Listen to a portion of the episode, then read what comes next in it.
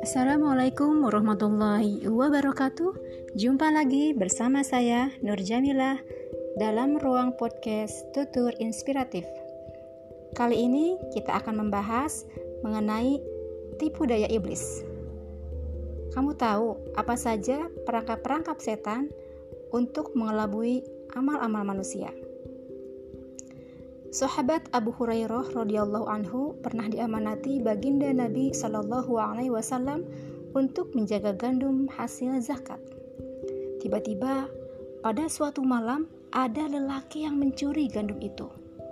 Namun, dia berhasil ditangkap oleh Abu Hurairah. Kamu akan kubawa kepada Nabi Shallallahu alaihi wasallam, kata Abu Hurairah kepada pencuri itu. Pencuri itu memelas. Dengan bujuk rayunya, dia mengatakan, "Sudah seminggu anak dan istriku belum makan." Abu Hurairah akhirnya melepaskan pencuri itu dan meminta dia agar tidak mencuri lagi.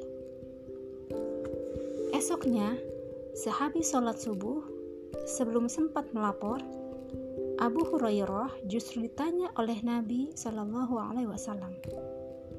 Apa yang kamu lakukan terhadap orang yang kamu tangkap tadi malam? Abu Hurairah kemudian menjelaskan apa yang terjadi. Ingat, nanti malam ia akan datang lagi, kata Nabi Shallallahu Alaihi Wasallam. Benar saja, malam kedua pencuri itu datang lagi. Setelah mengambil gandum, ia kembali ditangkap oleh Abu Hurairah dan ia memelas lagi kembali. Abu Hurairah merasa iba sehingga pencuri itu dilepaskan lagi. Esoknya, Nabi Shallallahu Alaihi Wasallam bertanya lagi kepada Abu Hurairah seperti kemarin. Abu Hurairah menjawab seperti jawaban sebelumnya. Nabi Shallallahu Alaihi Wasallam mengingatkan lagi, pencuri itu nanti malam akan datang lagi. Abu Hurairah bergumam, Nanti malam, lihat saja, dia tidak akan aku lepaskan lagi. Benar saja, pencuri itu datang untuk mencuri yang ketiga kalinya dan kembali mencuri gandum. Abu Hurairah kembali menangkap dia.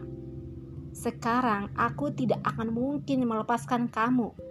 Kamu harus aku bawa kepada Nabi Shallallahu Alaihi Wasallam pencuri itu sangat cerdik. Kepada Abu Hurairah ia mengatakan, "Saya siap dibawa kepada Nabi Shallallahu alaihi wasallam. Tetapi, bolehkah saya berbicara wahai Abu Hurairah?" Abu Hurairah berkata, "Mau bicara apa?" Si pencuri itu berucap, "Abu Hurairah, maukah kamu saya beri amalan zikir?" Amalan zikir Tentu saja, apakah itu? Jawab Abu Hurairah penasaran. Pencuri itu berkata, Bacalah ayat kursi sebelum engkau tidur. Pasti Allah akan menjaga dirimu dari godaan syaitan. Mendengar kata-kata pencuri itu, Abu Hurairah terkesima. Akhirnya, tanpa ragu, Abu Hurairah kembali melepaskan pencuri itu.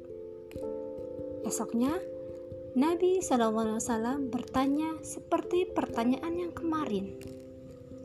Abu Hurairah pun menjawab, pencuri tadi malam itu memberi amalan zikir kepada saya.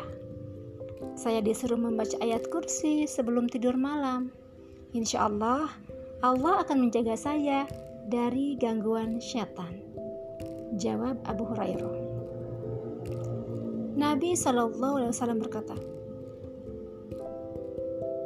apa yang dia katakan itu benar, tapi dia itu bohong. Tahukah kamu wahai Abu Hurairah, siapa pencuri itu? Dialah setan. Kata Nabi Shallallahu Alaihi Wasallam. Menurut Ali Mustafa Yakub, kisah yang diriwayatkan oleh Imam Bukhari itu memberikan pelajaran bagi kita. Pertama, Setan dari jenis jin dapat menjelma menjadi manusia. Kedua, Syaitan boleh jadi menyuruh manusia untuk beribadah, membaca Al-Quran, sholat, puasa, dan sebagainya. Abu Hurairah telah diluruskan oleh Nabi Shallallahu Alaihi Wasallam agar ia tidak membaca ayat kursi karena mengikuti perintah setan, tetapi mengikuti perintah Nabi Shallallahu Alaihi Wasallam. Sekiranya seseorang beribadah dengan mengikuti perintah syaitan dan bukan perintah Allah, maka dia telah beribadah kepada syaitan. Syaitan, menurut sebagian ulama, berasal dari kata syaitana. Maknanya adalah ba'uda, yakni jauh. Maksudnya, syaitan adalah sosok yang jauh dari segala kebaikan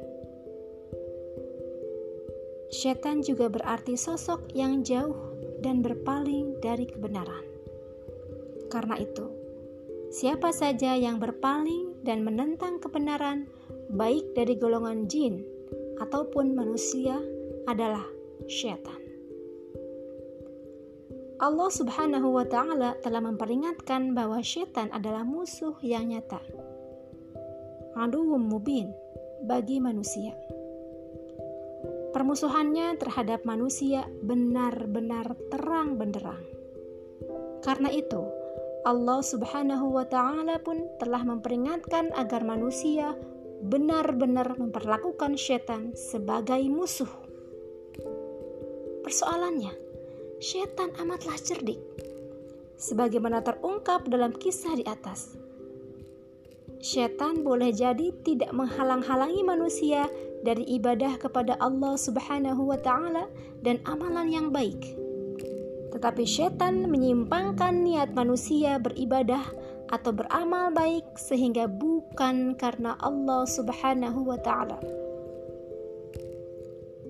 Boleh jadi pula setan menjadikan manusia ikhlas beramal karena Allah Subhanahu wa taala tetapi setan berupaya agar manusia beramal tidak sesuai dengan tuntunan Rasulnya.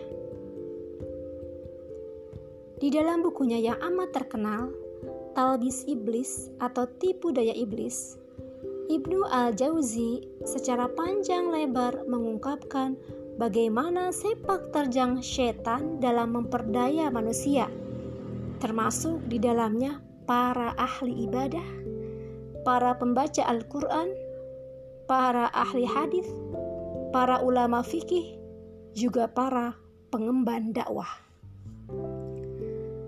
Menurut Ibnu Al-Jauzi, setidaknya ada enam langkah setan dalam menjerat manusia. Pertama, berusaha menjadikan manusia kafir atau musyrik.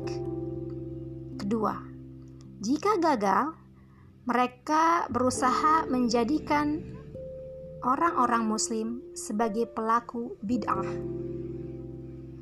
Ketiga, jika gagal, mereka berusaha menjadikan para pelaku maksiat melakukan dosa besar. Dan yang keempat, jika masih juga gagal, setan berupaya agar manusia banyak melakukan dosa-dosa kecil. Kelima, jika masih juga gagal, setan berupaya menyibukkan manusia dalam masalah-masalah yang mubah, yang tidak bermanfaat dan tidak berpahala. Dan yang terakhir, jika masih menemui kegagalan juga, setan berupaya menyibukkan manusia dengan urusan-urusan sederhana sehingga mereka melupakan berbagai urusan yang lebih utama. Misalnya, menyibukkan diri dengan amalan sunnah tetapi meninggalkan amalan wajib. Semua langkah setan itu menurut Ibnu Al-Jauzi diikuti dengan berbagai cara yang sering amat halus dan lembut sehingga tidak banyak disadari oleh manusia. Perangkap setan ini juga sering tak disadari oleh banyak pengemban dakwah. Jika dakwah mulai tak semangat, halako sering telat, infak suka terlambat, sholat malam banyak terlewat, membaca Al-Quran mulai bosan, menuntut ilmu terasa jemu, dan lain-lain. Maka ingatlah bahwa saat itu berarti kita sudah terkena perangkap setan.